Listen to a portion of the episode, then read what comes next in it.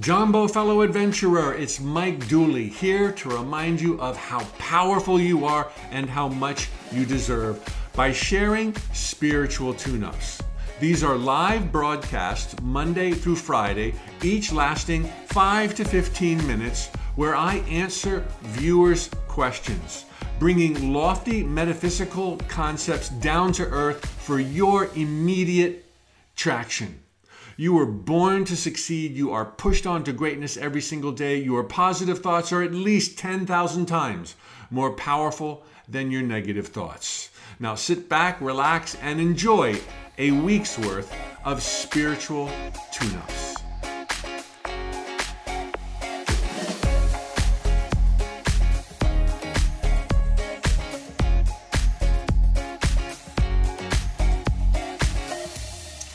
Jumbo, fellow adventurers, happy Monday. Mike Dooley, time for a spiritual tune up.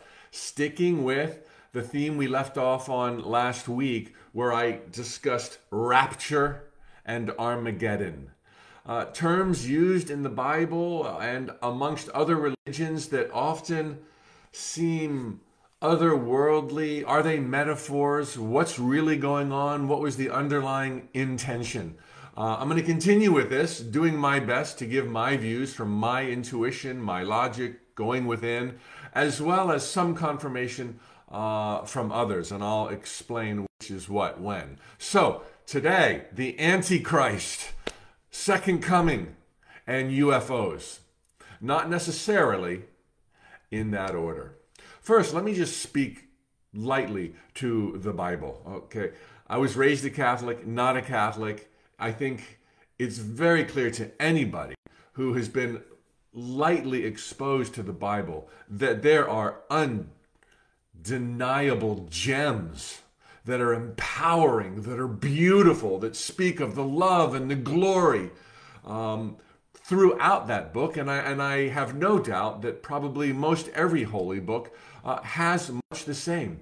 Religion is a man made attempt to understand that which eludes the physical senses, asking metaphysical questions. That is, the metaphysics, the sciences that belie the physical world. Uh, they all start out with good intentions. And yes, some of them are um, peppered, if you will, with appearances from prophets, sage, sages and wise people who are truly divine and illuminated.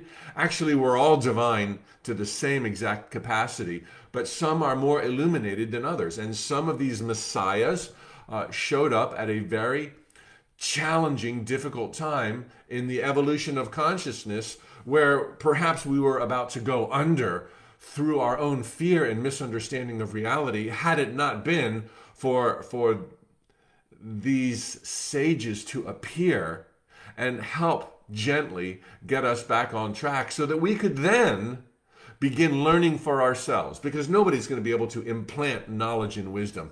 We can all, and I hope in my own little way, um, give other people ideas, food for thought, so that they can connect their own dots and, and move in towards enlightenment, leading a happier, more loving life. So, the Bible, as was has been said by many scholars, including some channeled um, entities like Seth through Jane Roberts, um, is in parts untarnished and in other parts literally rewritten and hijacked by men, literally men back in the day, who had agendas. So you have to take a grain of salt when digesting uh, that which comes out of the Bible, my opinion. In fact, the Bible is made up of many gospels. And many gospels were written at the time that were not included in the Bible. Who decided which gospels would go in and which would not? Guys did. And who wrote these passages? Clearly, the, the ones that are most astounding were channeled, which is nothing more than the author's higher self. In fact, uh, religious people and devout Christians will say the Bible is the Word of God. It wasn't written by men. Physically, men showed up, put pen to paper, recited, told stories, but it was God working through them. That is channeling. We are all of God, by God, pure God. There are channels alive among us today, some really pure, and some dilute and spoil the message with their own egoic influence. So the Bible has a lot of treasures in it, but to say that this book that was written 2,000 years ago or longer, if it's the Old Testament, is unquestionably the Word of God and must be followed to the letter. It's like which letter? Aramaic? Um, which language? Which translation? Uh, which gospels? The ones that were included or the ones that were included and then taken out, like on reincarnation? Uh, you need to always rely on yourself and your own inner compass to discern what is truth and what is not. And generally, if you're dealing with an, a topic uh, and you're wondering if it's the truth, the absolute truth, it will always either speak of life's beauty or speak of our power and in every case leave no one behind any words that say this group of people go here and the rest go there is exclusionary, is purely man made. The divine would never separate. There is no separations. We're all different incarnations of the same God peering at life through different lenses our physical senses, our heart, our minds, etc. So now let's talk about the second coming. Last week, I concluded the week with Armageddon and rapture, and I spoke about the evolution of consciousness. And I spoke that once the big plunge was taken into these sacred jungles of time and space, um, with a realization at the outset that we are everywhere, always at once, and then believing in the lies of here versus there, now versus then, have versus have not, suddenly we are unaware that we're everywhere, always at once, and we're focusing on certain spaces, if you will, in certain times, uh, denying that we are also everywhere always at once. And we kind of, the Bible says, fell from grace. I think that's uh, uh, an unfortunate characterization. We bought the ticket and now the adventure is on. And so we fell into a forgetting of who we really are, why we really are, and what's going on, so that we could have more of an adventure as we move back into the light in journeys led by our hearts, our desires, and our fears as we fall in love and are fallen in love with. This is the adventure of every one of us. So, as we were moving through the earlier recorded uh, darkness on planet Earth, if you will, there was this being, a brother and a sister, in his own words, Jesus Christ, who showed up to remind us who we really are, that God dwells within, that God does the miracles, that, that, that you, your mere physical self, um, often denies your eternal spiritual soul self. And if you wake up to the truth, the truth will set you free, and God can do her work, uh, its work, uh, through you as an instrument, as a channel, while you still retain your personality, your love and zest for life, etc. So, so Jesus, if you will, a brother who said that we will do greater things than him, showed up at a dark time to, to help realign people's beliefs instead of being distrustful and fearful of everything and everyone um, there was a talk of brotherly love and possibilities and turning the other cheek and taking the high road, things that people clearly were not doing back then. And so, with his awareness, as has been chronicled by many, Jesus, the figure, was said to have awakened the Christ within. They then called him Jesus Christ. His name was not Mr. Christ, obviously. Christ means the awakened one. And so, this one person, divine and radiant and loved and an example to all, as have there been others and will be more, um, was able to sh- totally let the light of truth shine from his being. And this idea that I'm about to share has was first introduced to me by Seth, dictated by Jane Roberts. You can get the Seth books by Jane Roberts at any bookstore. Um, and the idea is that the second coming was not meant to herald the reincarnation or the return in any way, shape, or form of the physical man, Jesus. It was, however, meant to signify that the Christ, Christ consciousness would finally one day in the world awaken in awe.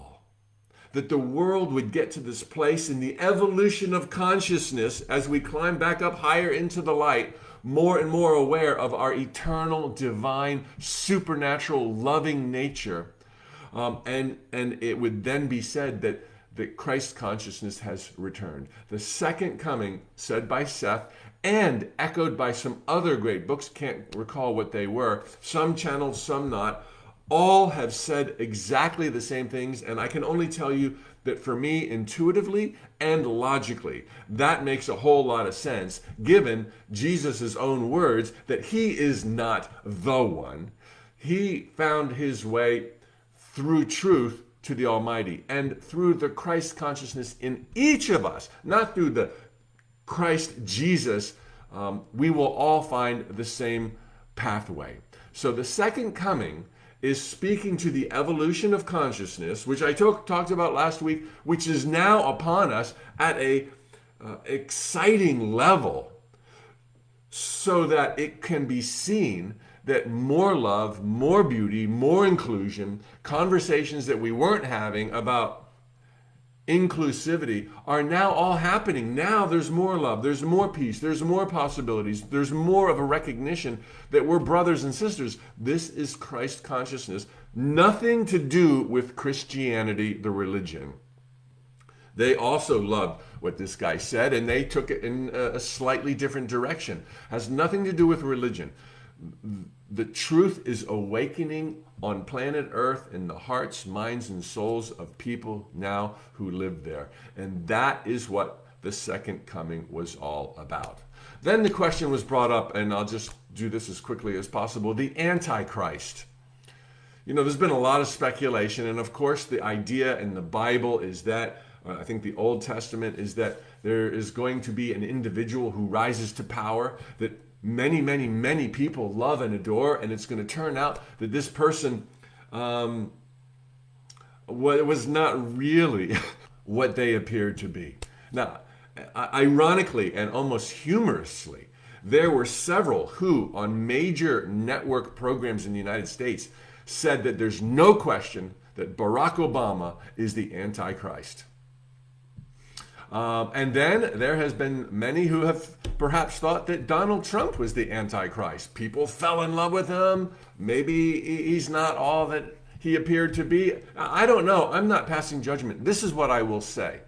Um, I will say that the future holds probabilities, and some are very strong, and some are more likely to come to pass than others. And even 2,000 years ago or 5,000 years ago, one could look to the future, one possessing great wisdom, and see a likely turn of events through which consciousness would evolve.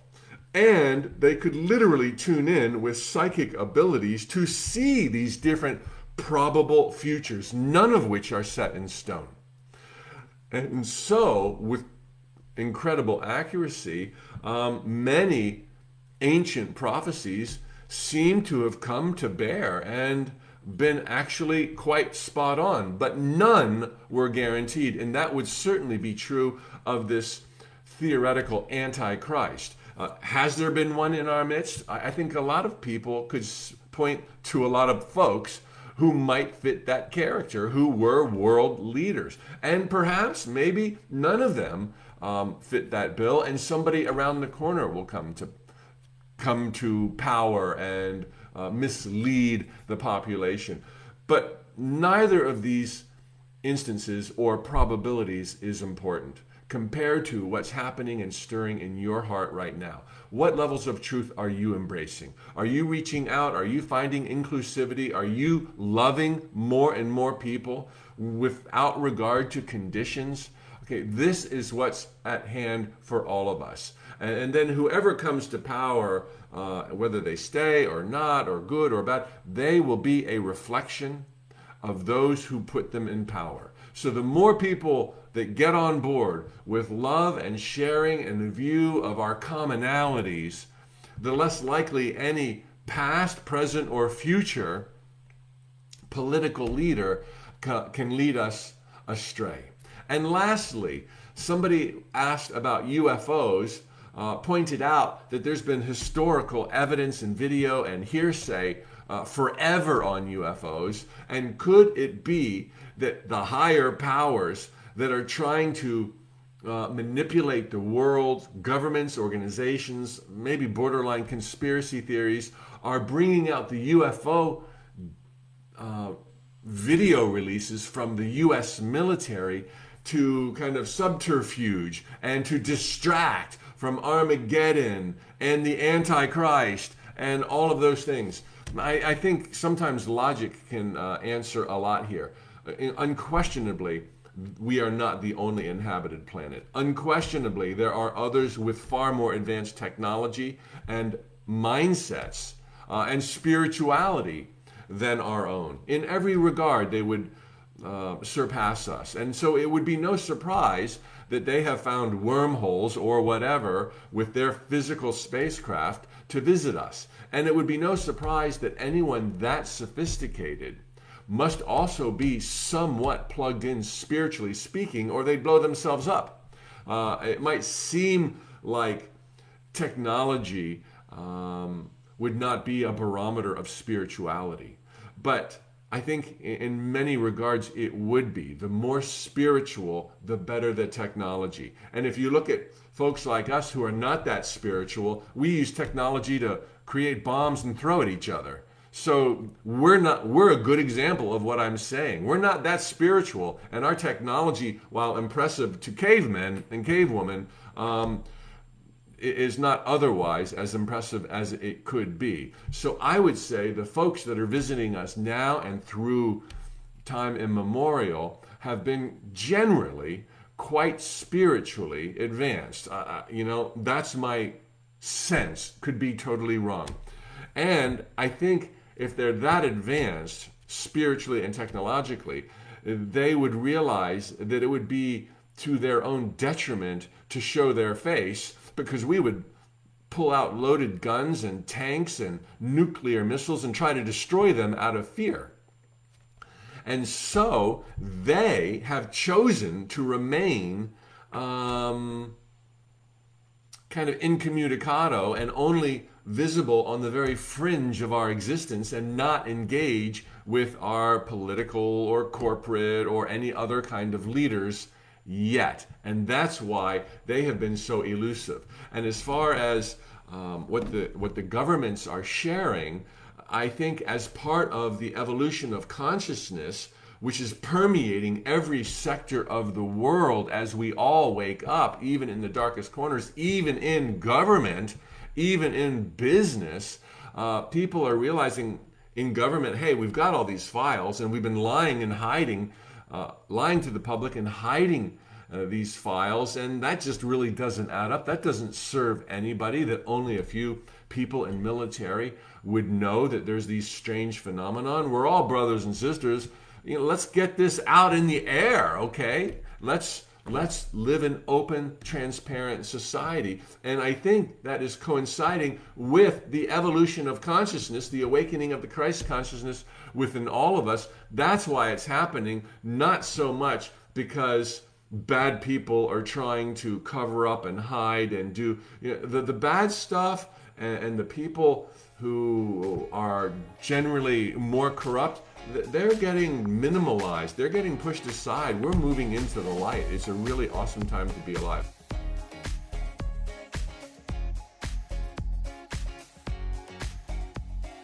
Jumbo, fellow adventurers, Mike Dooley, and it's time for a spiritual tune up. Today's question is uh, profound, uh, self reflective, somebody who's truly seeking answers, seeking the truth, the truth we live amongst. Mike, do we all have a dark side? And if so, how do we best bring that part of ourselves to the light?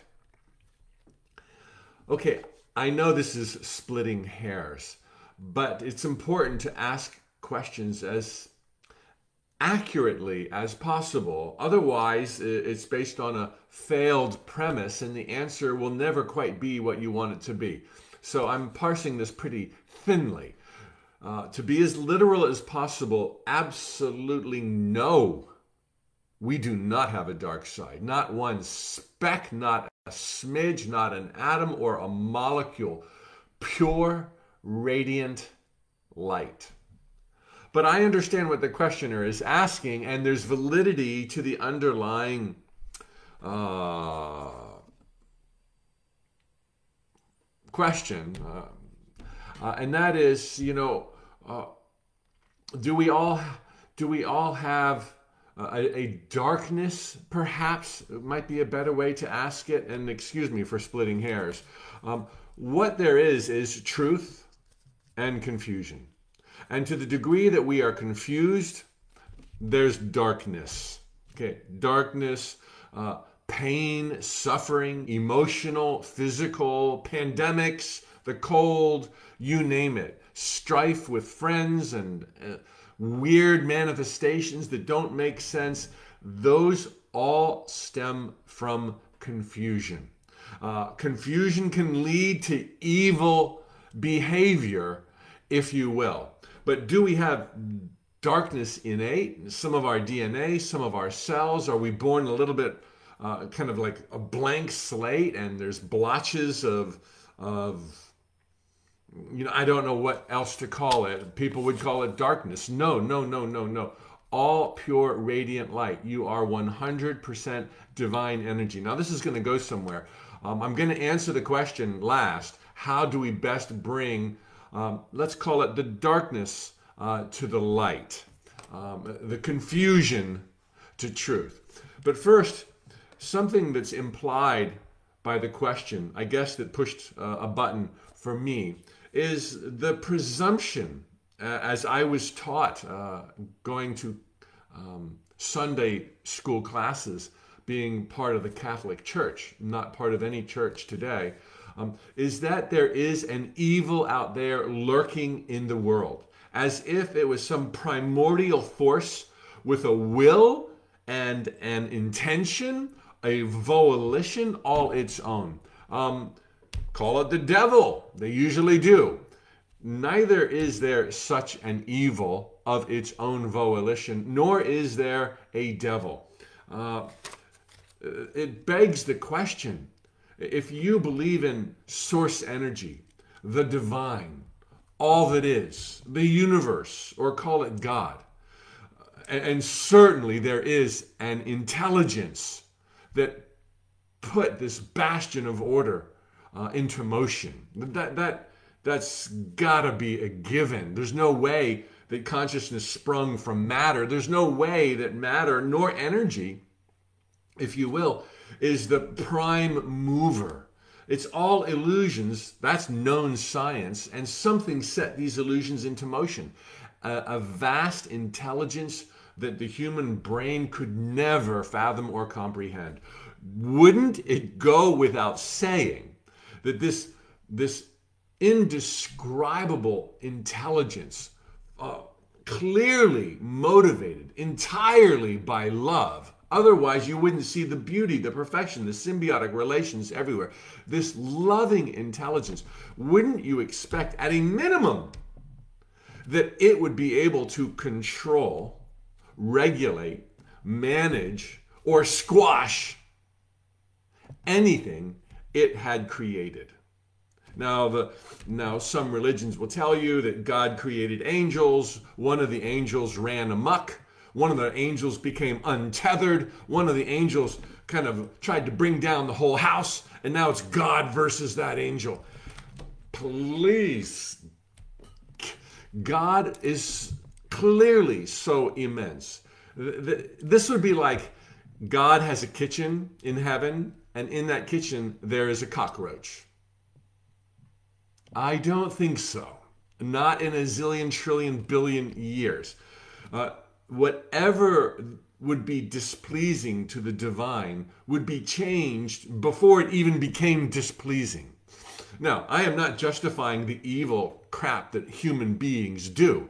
But when you realize it's happening in a holographic universe and it's born of their confusion, and what it is is their own in unintentional, some cases maybe intentional manifestations, and that life in time and space, while meaningful and profound and beautiful and absolutely sacred, it's still just a dream. And I don't mean to diminish it in any way when I say just a dream. It is it is beyond worth in value and uh,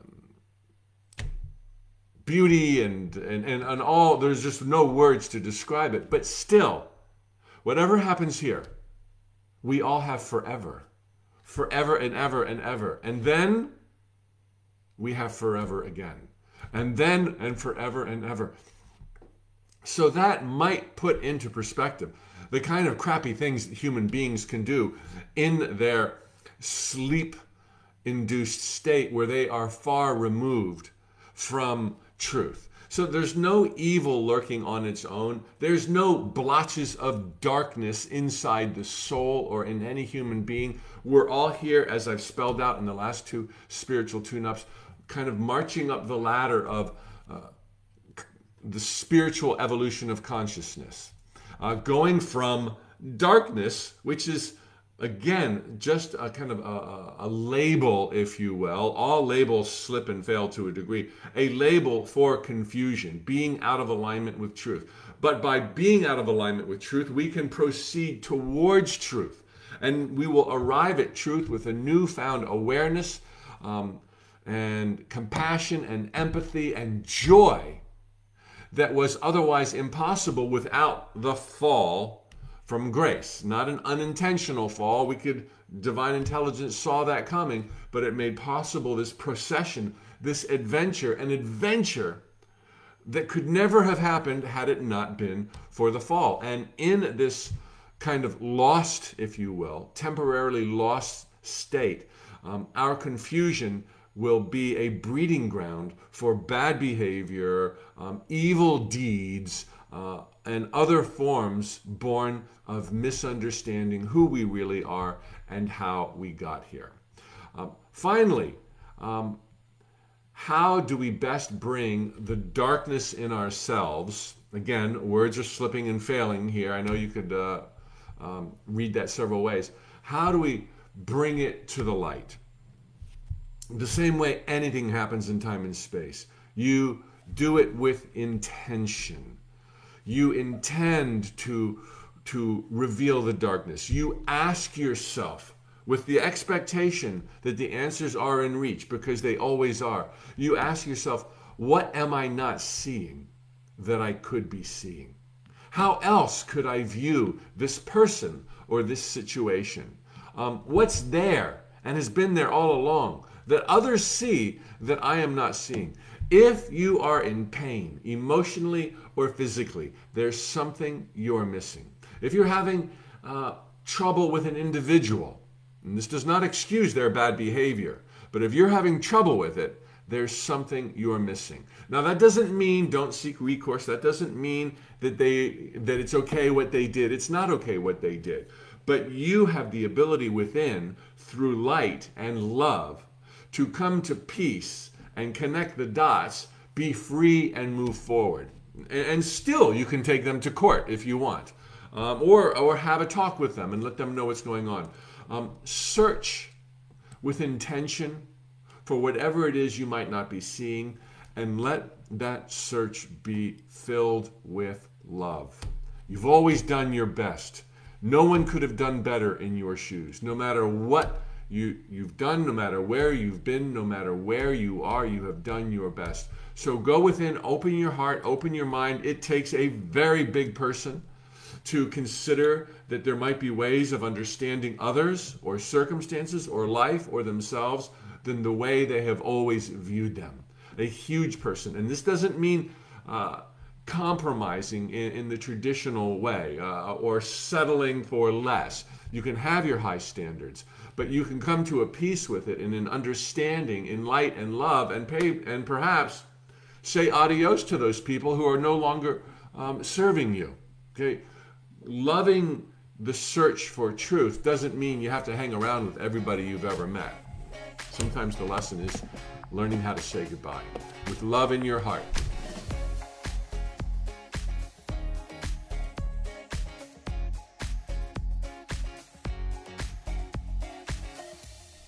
Jambo, fellow adventurers, please excuse this brief intermission as I explain the remainder of this podcast. I came down with quite a cough the week that you're listening to, and so Wednesday, Thursday, Friday, I did not do a live tune up broadcast. On Wednesday, however, instead of broadcasting, we shared a 20 year old recording of me delivering a 35 minute speech titled Thoughts Become Things. This was done in a Unity church, 300 people in attendance. I was petrified, but it was one of the most memorable talks I have ever given. Uh, the audience was warm, receptive. You're going to hear a lot of laughter, and I think you're going to enjoy this 35 minute presentation, which will indeed conclude this week's podcast. By the way, if you're enjoying these podcasts, please leave a review, thumbs up, tell a friend, and tally ho, amigo.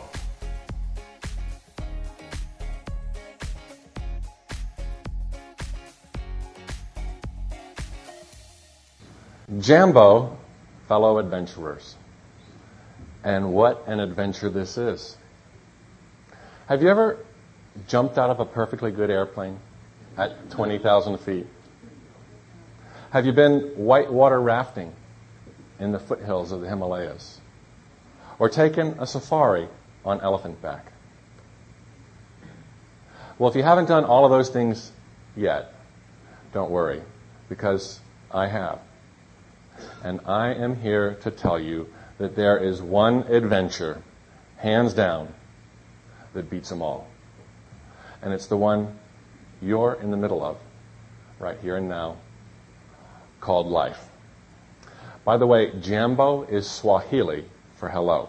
But to adventurers like us, it also means I'm glad our paths have crossed in this most awesome of all adventures called life. And today I am indeed glad our paths have crossed. I'm Mike Dooley, founder of Tut's Adventurers Club. An adventurers club for those who believe that living in time and space as a creation amongst our creations is the ultimate adventure. You see, it's more of a philosophical adventurers club than it is a club that goes out and discovers lost continents or forgotten cities because by understanding the underlying philosophies of life, its principles, you can then set out to do whatever your heart desires. Whether it is discovering lost continents or perhaps living the life of your dreams. Speaking of discoveries, doesn't it blow your mind that less than 500 short years ago, people still thought the earth was flat. Even more shocking than that is that less than 100 short years ago, people the world over could still be heard saying, if God wanted us to fly, He'd given us wings. You may or may not know this, but humankind has walked the face of the earth for at least one million years. Yet 99 years ago, we didn't think we could ever get off the ground. Why? Why did it take us so long in the course of our evolution to discover such simple, basic principles?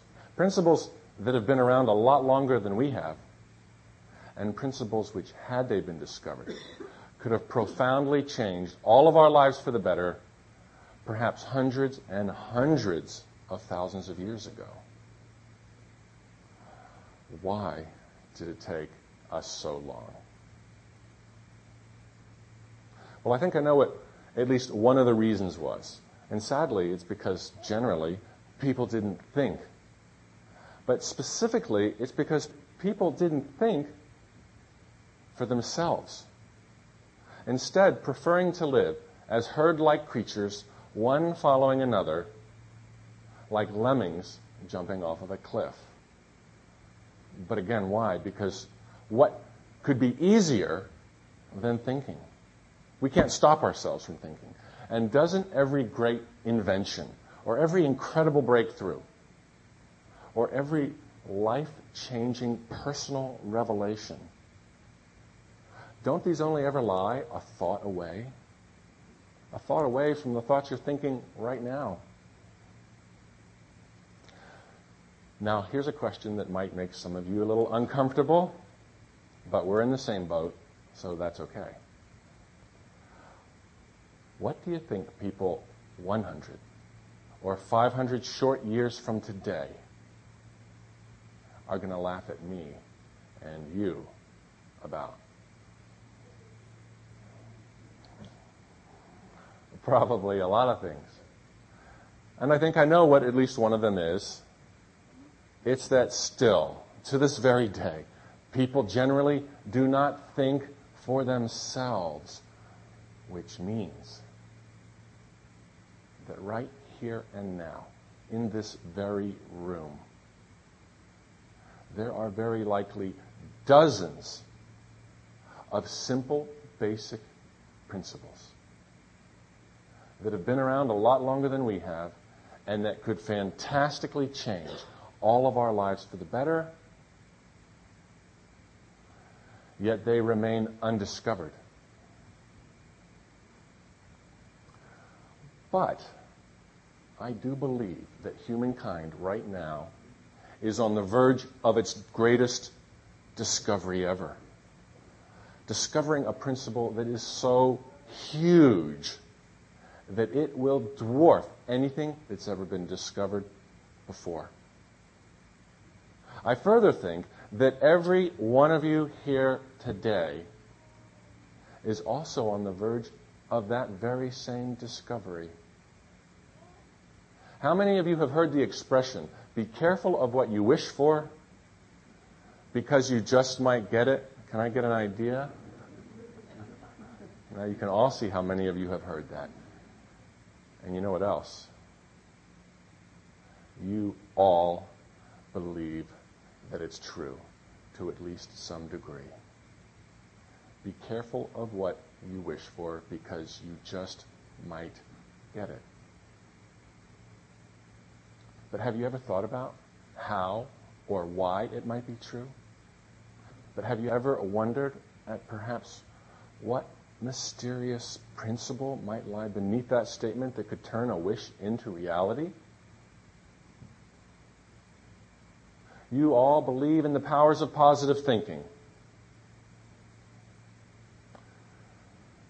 But again, have you ever thought about what powers positive thinking? Being Unity members, you've all heard about the art of visualization. I bet you virtually all try it. Some could share some great stories of it working wonders in your life. But have you ever thought about how or why visualizing could work? What are its mechanics? Don't these three statements all say about the exact same thing?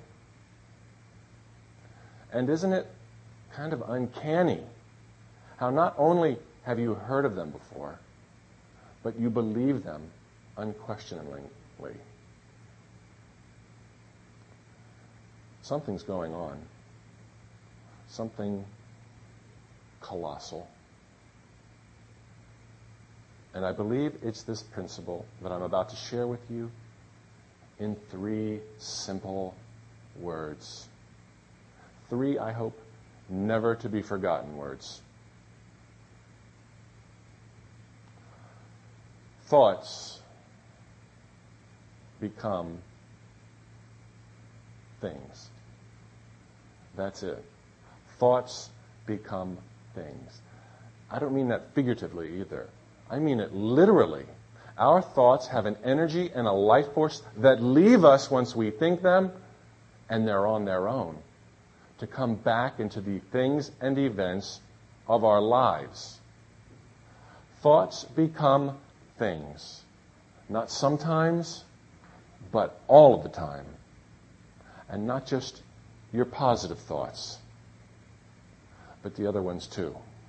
Because it's an immutable law, as rigid and predictable as gravity. And with regard to this principle operating in your lives, you cannot ever turn it off. But this isn't bad news. It's awesome news because they're your thoughts. And every minute of every day, you get to choose exactly what you're going to think. And with this principle, you can bring virtually anything you can imagine into your life, and it's not just limited to material things. You can imagine more love, more joy, and more laughter. My first taste of this principle came as a nine year old kid taking horseback riding lessons in Cherry Hill, New Jersey. Every weekend, my mother would take me and my sister, and my mother's here today. Mom, would you wave hi, everybody?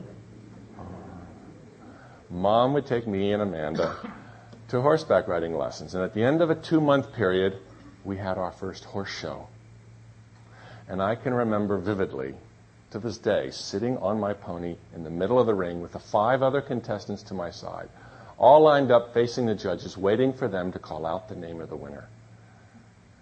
And I was so happy to hear my name called first that I could have fallen off of my pony until I realized it was to ride forward and collect the green ribbon for coming in sixth place. but I was resilient, and mom made me keep on riding. And two months later, the second show came. This time, one week before that show, I went to my mother and said, Mom, I want to win. How do you win?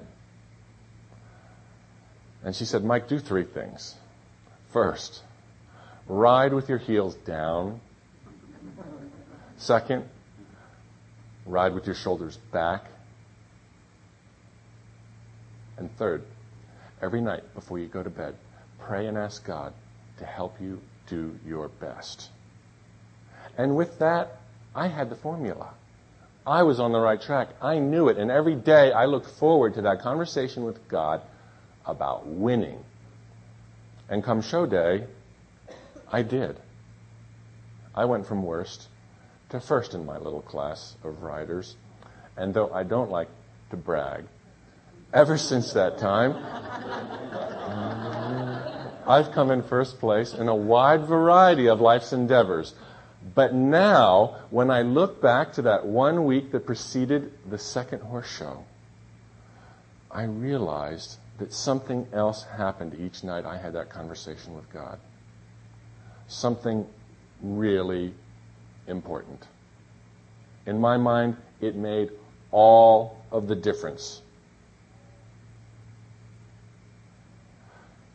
I was thinking thoughts of victory that would become things.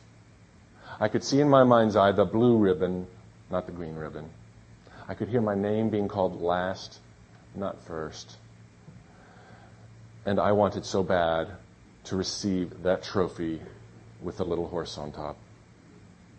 And those thoughts came to pass. The second time in my life I encountered this principle, but this time knowing a little bit about what was going on, was shortly after I graduated from the University of Florida. I was hired by Price Waterhouse, who at the time was considered the Tiffany's of the big eight accounting firms, and to this day, a renowned organization the world over. Unfortunately for me, though, my first three months at PW were a nightmare. It was as if everything I touched unraveled. I couldn't do anything right. I had five evaluations for the five audits I worked on in those three months, and the gist of every one of them was Mike Dooley must improve. it was a horrible time in my life.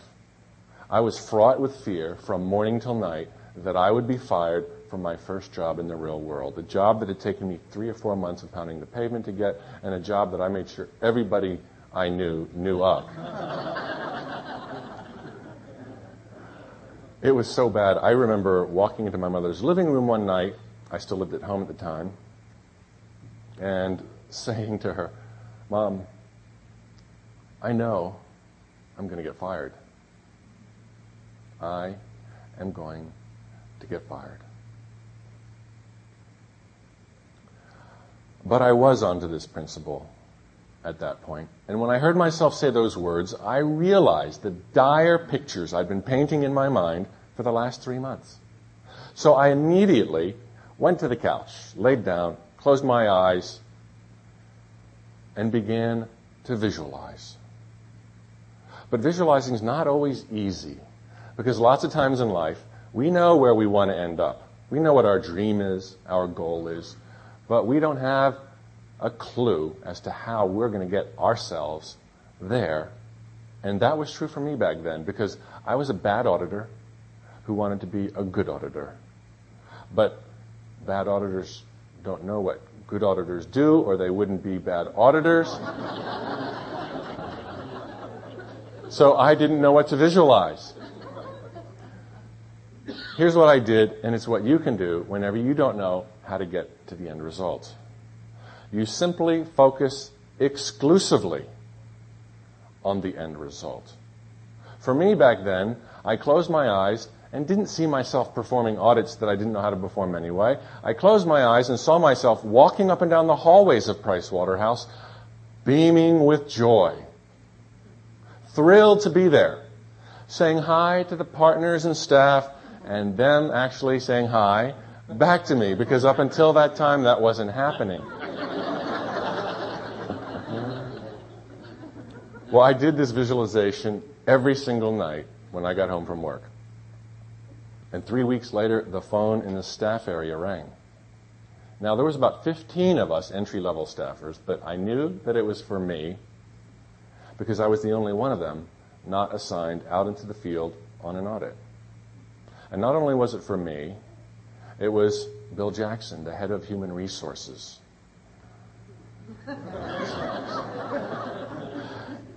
he said, Mike, the tax department is shorthanded and they're approaching their busy season. And the audit department wouldn't mind loaning, loaning you to the tax department. But this wasn't good news. I was terrified of tax, as most auditors are, but I had no choice. So I was loaned to the tax department. And in what seemed like no time at all, I was walking up and down the hallways of Price Waterhouse, beaming with joy. The tax department loved me, and I loved being in the tax department. And my temporary loan became a permanent transfer, and from that point forward, my career at Price Waterhouse took off. Finally, no longer under the guillotine of fear that I would be fired, I was able to start thinking about broadening my horizons. And one of the things I did to help me do this was I created a little scrapbook. Something most 22 year old young men would not admit to. But today, as a 40 year old young man, I don't mind telling you, I look at my scrapbook almost every single day. And what I did back then was I took plain sheets of copy machine paper. And then I got a bunch of magazines like Town and Country, Architectural Digest, and cut from the magazine advertisements of things that I wanted in my life. A nice watch, a fancy car, condominium, beautiful home, and I put in it pictures of foreign destinations I'd like to travel to one day. London, Paris, Hong Kong, Tokyo. And I used this scrapbook to help me visualize. I'd look at each picture, glean from it all the details, close my eyes, and see myself there, inside the picture, living that life. Well, my life was going good at that time, so I wasn't even doing it every single day. And the best part about all that was, is I wasn't looking over my shoulder to see whether or not it worked. And it was a good thing I wasn't looking over my shoulder because the months went by and nothing seemed to happen. Until November, when Pricewaterhouse sent me to Reston, Virginia for continuing education, where I learned for the first time that they also send people overseas on foreign assignments. So this seminar ended November 24th, November 25th. I remember the days because it was right before Thanksgiving. But on January 6th, just seven weeks later, I was based and living in Riyadh, Saudi Arabia. Which to some of you might not sound like a dream come true. And for me, I have to admit, I did not visualize the Middle East. I had never even heard of Riyadh. But I did visualize my dreamed of lifestyle, the end result. And perhaps nothing could have taken me there quicker than that tour of duty to the Middle East. Because during the 18 months, just a year and a half that I was there, I received free housing free car, huge hardship allowance, and three months paid time off to use whenever I wanted. And during those three months, I went to every city and country on this planet that I ever dreamed of going my entire life up until that point. Throughout Africa, Asia, the Far East, the South Seas. And my heart nearly missed a beat. Having breakfast one morning in the Regent Hotel in Kowloon, Hong Kong, when I looked up from over my coffee through the two story plate glass wall that was in front of me and saw the exact same view of Hong Kong Island that I had cut and pasted into my little scrapbook just two years earlier. When my assignment in the Middle East was done, I bought a really cool condo in downtown Boston, walked back and forth past Faneuil Hall every day. Two years later, I moved to Orlando, Florida, joined with my mother, who you've met, and my brother, who doesn't look at all like me. and we started Tut, totally unique t-shirts, totally unique thoughts. Some of you might even have those t-shirts. We sold them out of Church Street Station. We sold over a million of them worldwide with distributors in four other countries. I could go on and on until next week's service, sharing with you examples of things that have happened in my life, things that I've received that were all preceded by my thoughts. But don't let me and my life be the proof that your thoughts become things, because they always have. In fact, they're going to be doing it this week, and they're going to continue doing it for as long as you're thinking. But maybe better than looking at your own life, because sometimes we're not always objective when we look at ourselves. Look at the lives of friends of yours, fellow church members, co-workers, neighbors, extended family members, for all of the evidence of how the fortunes and misfortunes they experience parallel their thinking. And while you're thinking of other people you know, think of the people you know who presently live in wealth and abundance. And if you don't know a lot of them, think of the people you know of who live in wealth and abundance and ask yourself, what one thing do they all have in common? Did they all go to Harvard? No. Some barely finished high school. Were they all born into wealth, into well connected families? Not the ones I know. Were they all blessed with high IQs, either intellectually or emotionally? We all know a lot of dumb rich people. you just have to turn on your TV. What then? What then do they all have in common? One thing and one thing only They believed it could happen to them. Didn't matter why they believed it. They believed it could happen to them, and then as they believed, they thought thoughts along the lines of their beliefs. We can't help but do that. And then the principle kicks in, and you are helpless because your thoughts will then strive to become the things and events of your life.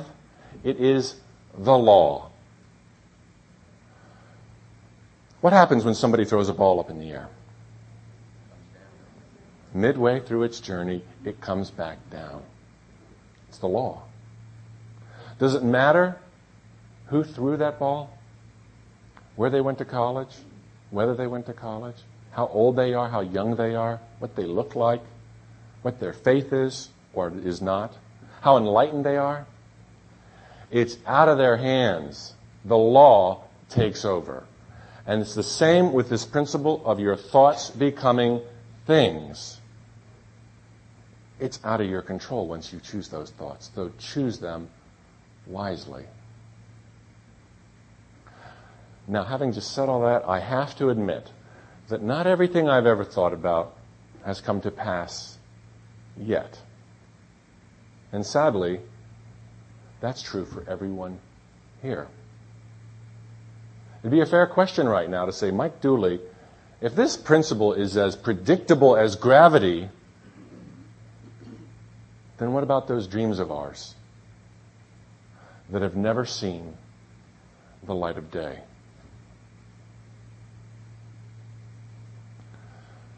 The explanation is ridiculously simple.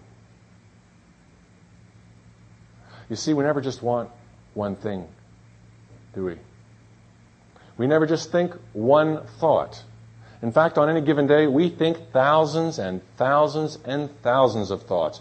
And whenever we're thinking that many thoughts, which is all the time, there's the great likelihood that some of our thoughts will contradict one another. Some of them may even be mutually exclusive. Take, for instance, the person who dreams of climbing to the top of the corporate ladder. They want it with all of their heart and soul. They visualize it. They have a little scrapbook just to get to that corner office. But if that same person then goes home to their spouse every night and says, honey, nobody at work has any idea of all that I have to offer to this organization. Honey, nobody at work has any idea of the difference I could make. Those kind of thoughts must do what all thoughts do strive to become part of your reality.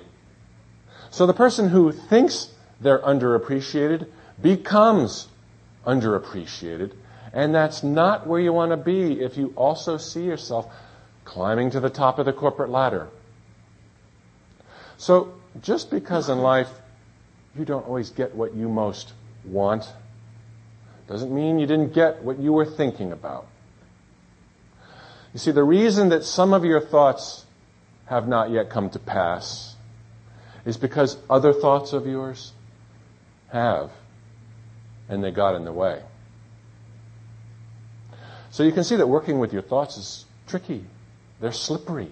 And we think so many thousands of them day in and day out. You could easily get to a point and think, just get overwhelmed like, I, don't need to work with my thoughts because I can buy this principle. Thoughts become things. I've always known attitude is everything, and I've always been a really positive person.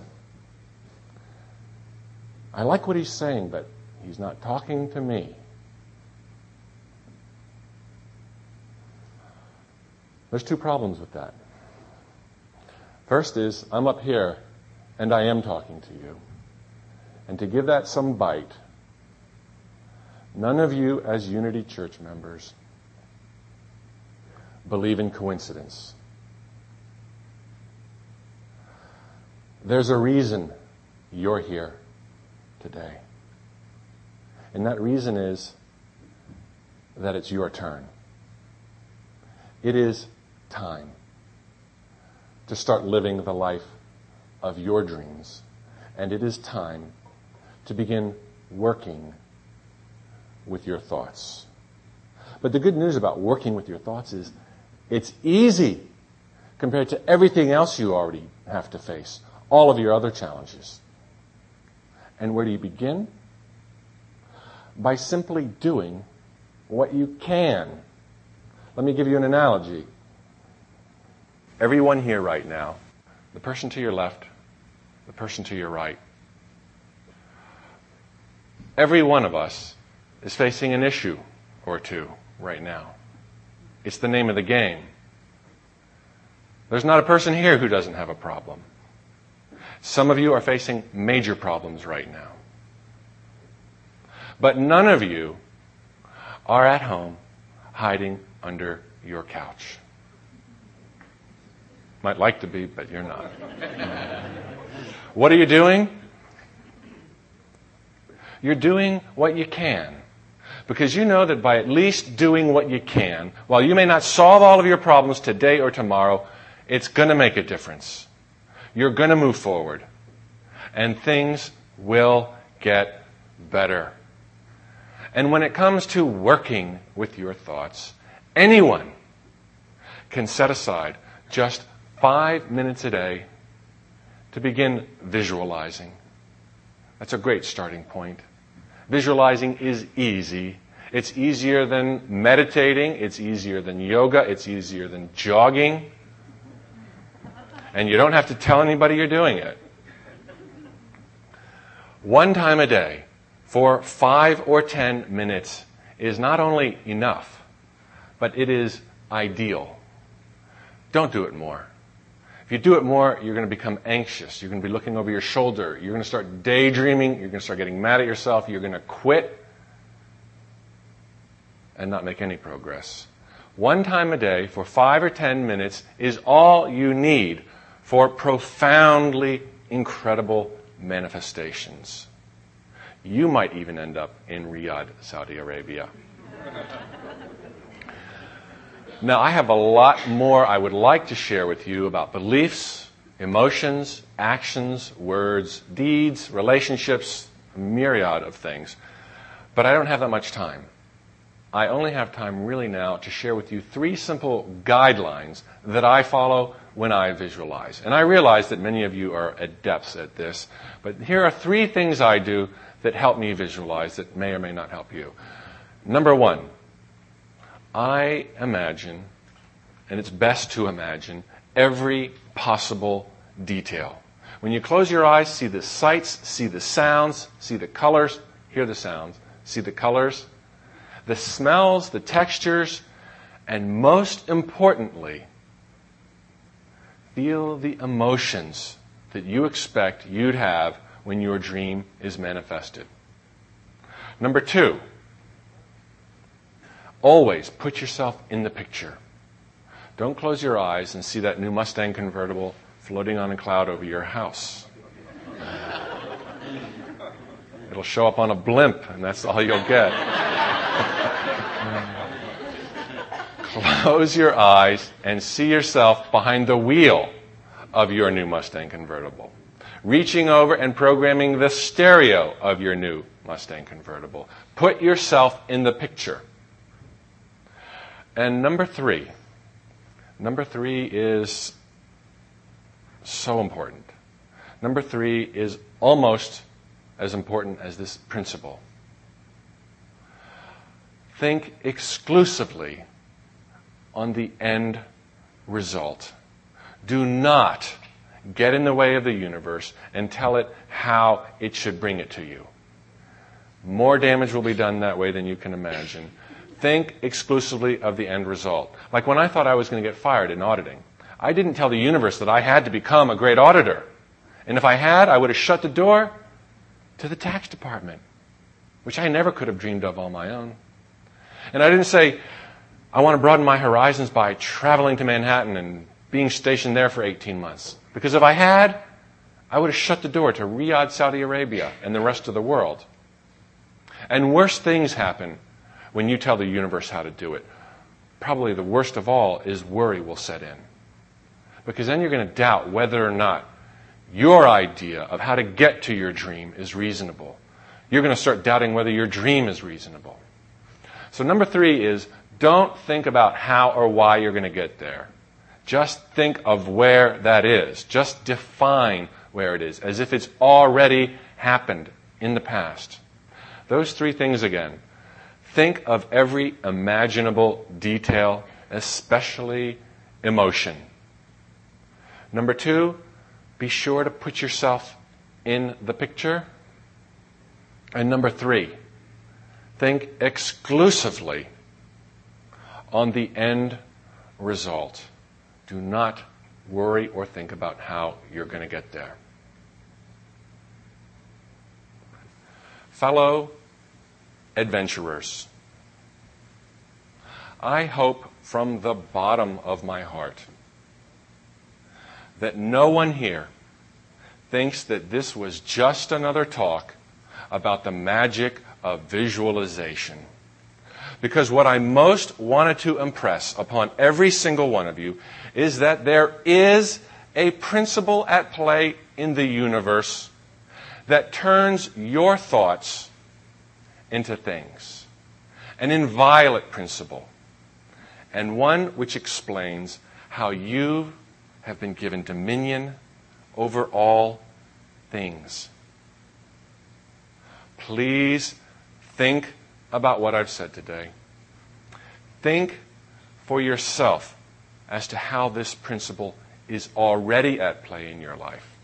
Because by recognizing it and understanding its existence, you can then use it to turn your wishes into reality and begin living the life of your dreams. Thoughts become things. Whether you're visualizing or daydreaming. And what that means is that whatever it is that you most want lies only a thought away. And that's not wishful thinking. It's the way things have always been in time and space. Jambo.